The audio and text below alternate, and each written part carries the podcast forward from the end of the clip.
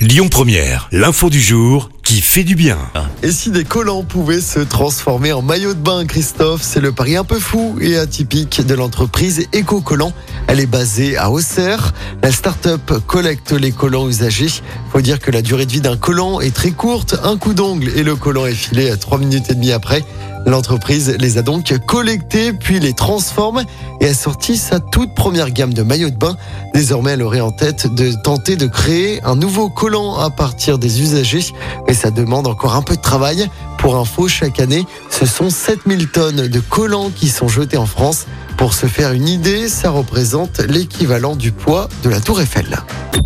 Écoutez votre radio Lyon Première en direct sur l'application Lyon Première, lyonpremière.fr et bien sûr à Lyon sur 90.2 FM et en DAB+. Lyon Première